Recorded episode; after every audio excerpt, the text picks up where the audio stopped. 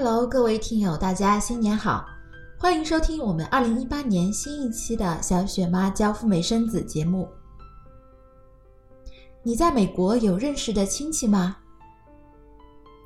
当我们考虑赴美生子，一想到在美国有一个亲戚，直觉上对于咱们赴美生子是有利的。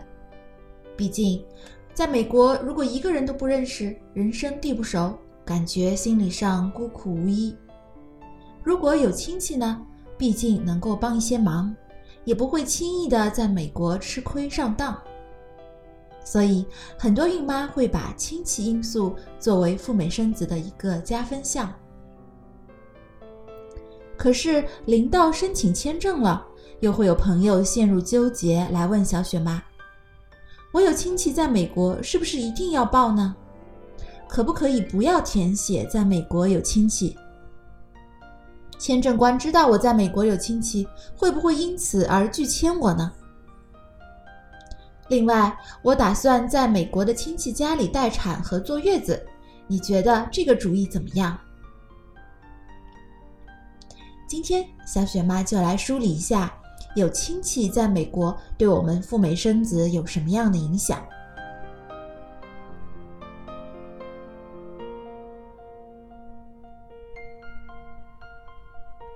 大家最关心的问题，恐怕就是有亲戚在美国签证的时候一定要报上去吗？首先，我们要明确一点：申请无论何种美国签证，移民还是非移民签证，都要本着最大诚信的原则，不能够有欺骗、隐瞒或者是误导的行为。在填写 DS 幺六零表格时，以及在面签时，强烈建议你如实填写在美国的亲戚的情况。在美国的亲戚分为直系亲属和非直系亲属两大类。直系亲属呢，就包括了父母、子女、夫妻、未婚夫妻、兄弟姐妹这样的一些关系。而非直系亲属就是除了以上关系的其他亲属，在节目里我们就简单的称之为远亲。当你有直系亲属在美国，需要告知他在美国的身份是美国公民还是绿卡持有者，又或者他是属于非移民，包括非法移民以及短期签证入境者。如果你不知道对方在美国属于何种身份，就应当如实填写。不知道，隐瞒不报可能带来的结果是签证拒签，或是撤销已有的签证，甚至是遣返，永久无法入境美国，以及将来你再办理移民时候会被移民局作为一个负面因素来纳入考量。其实啊，很多时候，就算我们不想告知美领馆或签证官你在美国有亲属，对方还是会通过内部的系统来获取你以及你亲属的相关信息。说的直白一些呢，你不想说也得说，不说对方迟早也会知道，还不如自己早点承认。曾经有一个朋友用 B 类旅游签证来到美国。并且在美国黑了下来。一年多以后呢，他想把自己的老婆也接来美国，可是他又怕填表时候写老公人在美国，签证会拒签，于是在他老婆的 DS 表格里没有留下任何老公的信息。他们本以为不写就没事，结果呢，还是被签证官发现并且拒签了。此后他一再申请。一直没有成功。原来啊，这位朋友自己当时申请美签的时候，在 DS 表格里填写的是已婚，并且留下了配偶的信息。尽管配偶那一栏只需要申报姓名、出生年月、出生城市、国家以及国籍这些信息，但是签证官还是可以通过强大的内部系统检索到，并且迅速的将两个人匹配上。隐瞒的结果就是拒签，并且有可能是永久性的拒签。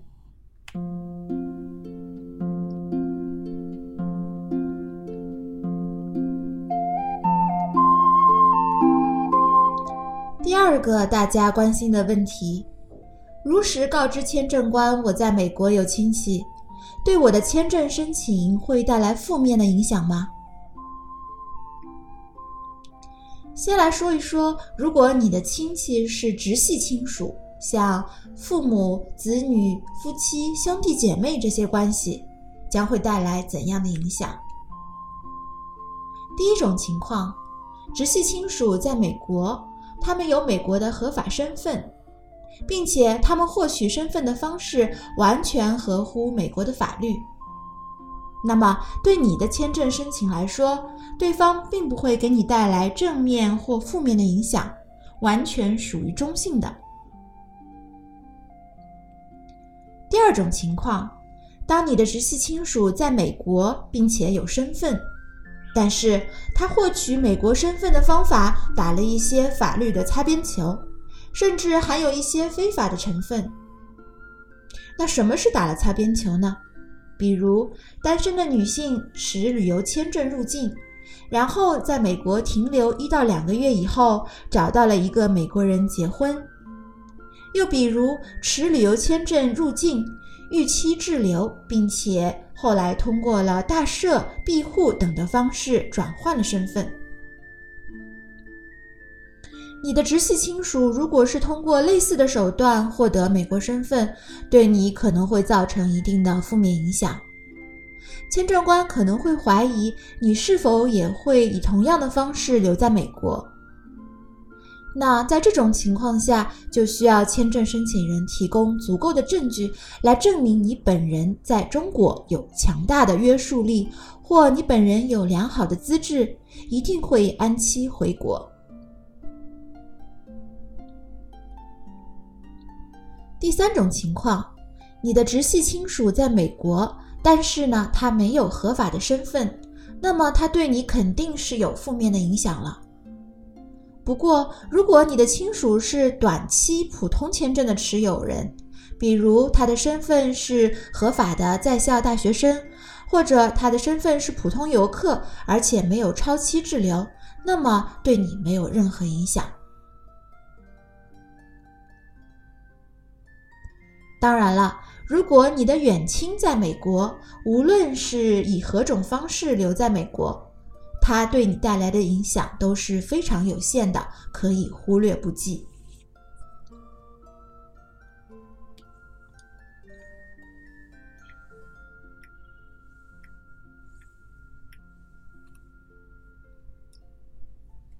第三个问题。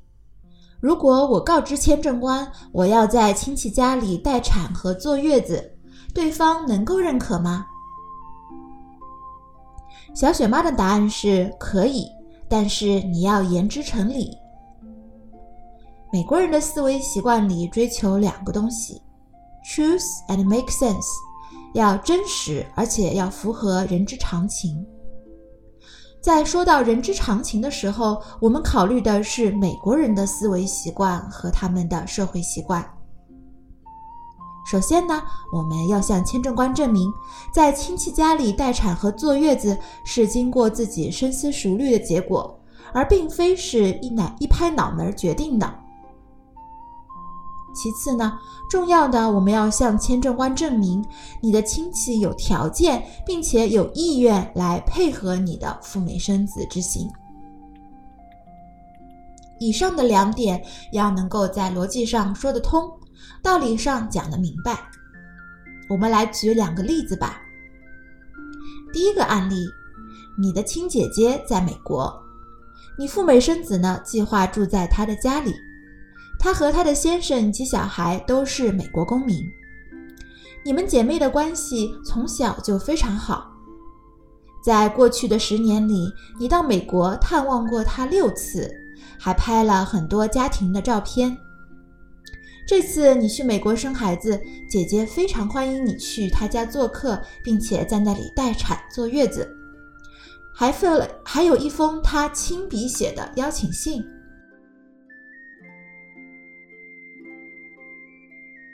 第二个案例，你想要住在美国的一个亲戚家里，他家呢在美国的蒙大拿州，可是具体在哪一个城市呢？你忘记了。而且你们两家最近联系的不多。但是这位亲戚听说你要来生孩子，他还是表示愿意接待你一段时间的。那么上面的两种情况，你认为签证官会觉得哪一种更可信、更靠谱呢？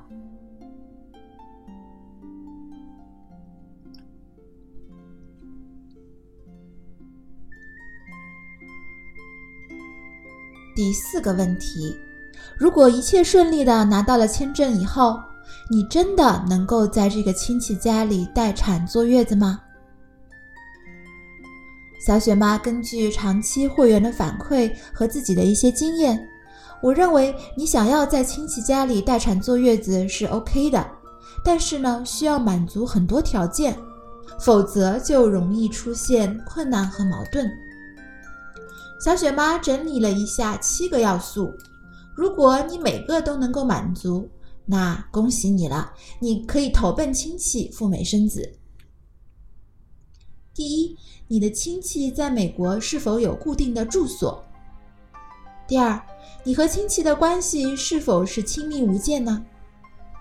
在他家里待产坐月子，毕竟是长达三到四个月的时间。肯定会对他们的生活工作造成一点点影响。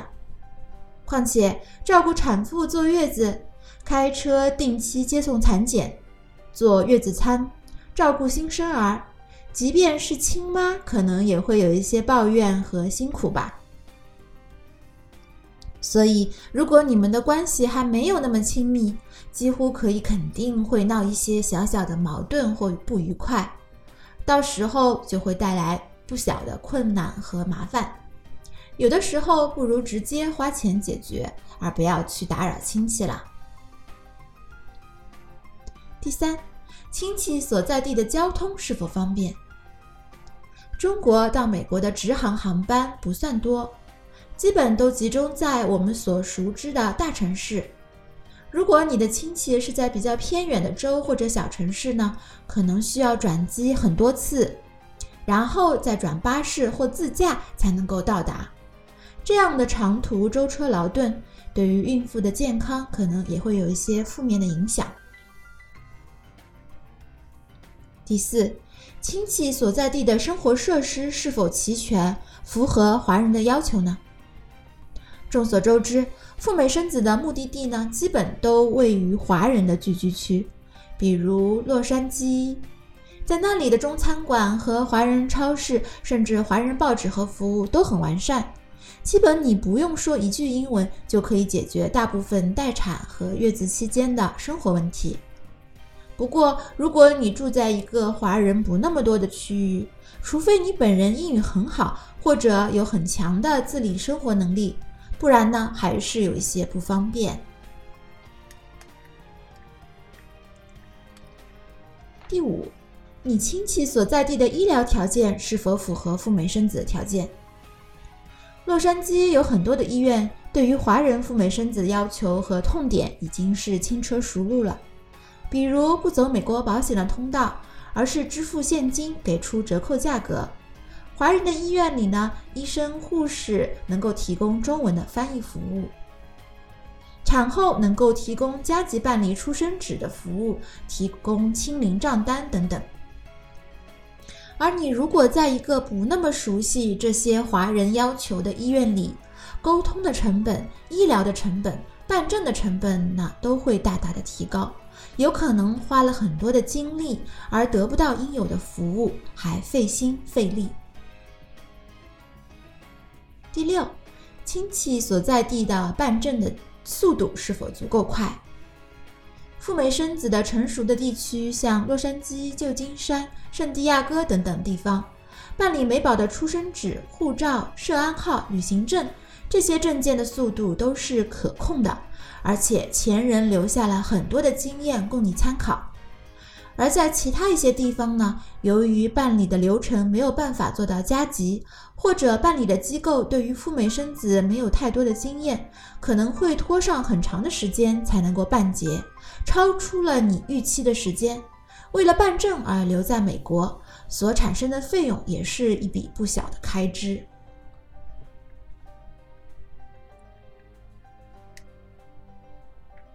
最后，你可以估算一下，在亲戚所在的地方赴美生子所产生的预期费用，相对于入住月子中心是否会更加的便宜。毕竟，你到亲戚家里待产坐月子，除了感情上的需求以外，节省开销呢，也是一块比较重要的因素。如果你全部计算下来，甚至要比你住月子中心或者民宿更加的贵，那可能就有些不必要了。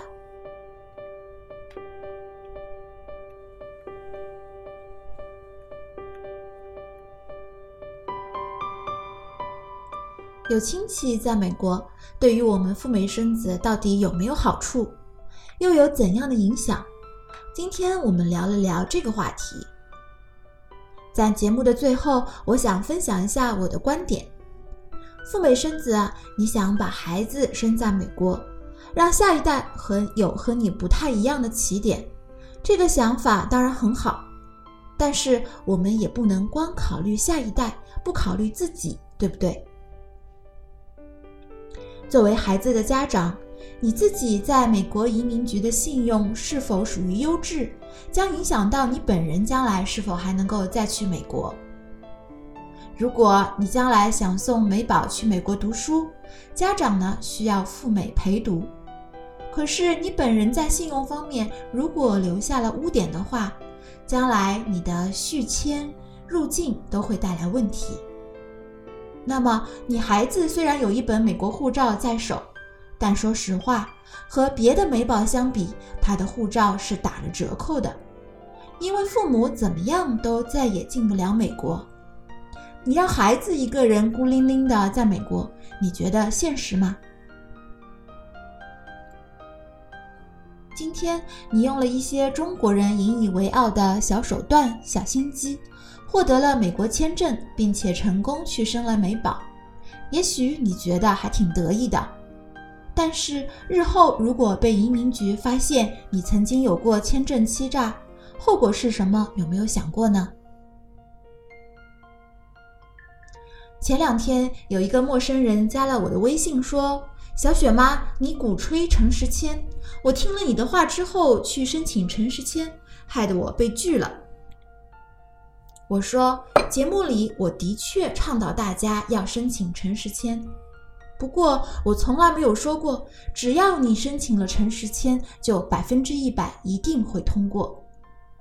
如果你仅仅因为有了诚实这个品质，就一定会有好的结果，那么你生活在这个世界上简直太容易了吧？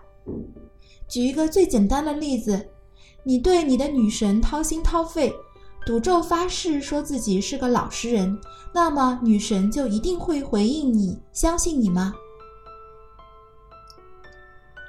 所以说，有一些人还是不要 too young too naive 了。诚信是基础，是做人的底线，而你自身的实力呢，则是后面的保障。两个相结合，才会有好的结果。拒签大多数情况下是因为申请人自身条件有问题，不符合陈时迁的标准，而不是因为陈时迁本身有错。如果有的人认为陈时迁不对，大可以走开，不要听这些节目。如果你听了我的节目去申请陈时迁，成功了之后，我并不会拿你一分钱。当然，失败了之后再来找我哭诉，对不起，节目是免费听的，怎么做还得由你自己来决定。好啦，新年的第一期节目就在小雪妈小小的吐槽当中暂告一个段落。其实这本就是生活的常态吧，新年里也不一定遇上的都是欢乐的事情，对吧？遇到让我们愉悦的人或者事，我们会感恩，会报以微笑；遇到讨厌的人或者事，我们就吐槽一下，然后继续前行。小雪妈感恩各位听友的捧场和支持，我们下期节目再见，各位准爸爸、准妈妈，新年快乐，拜拜。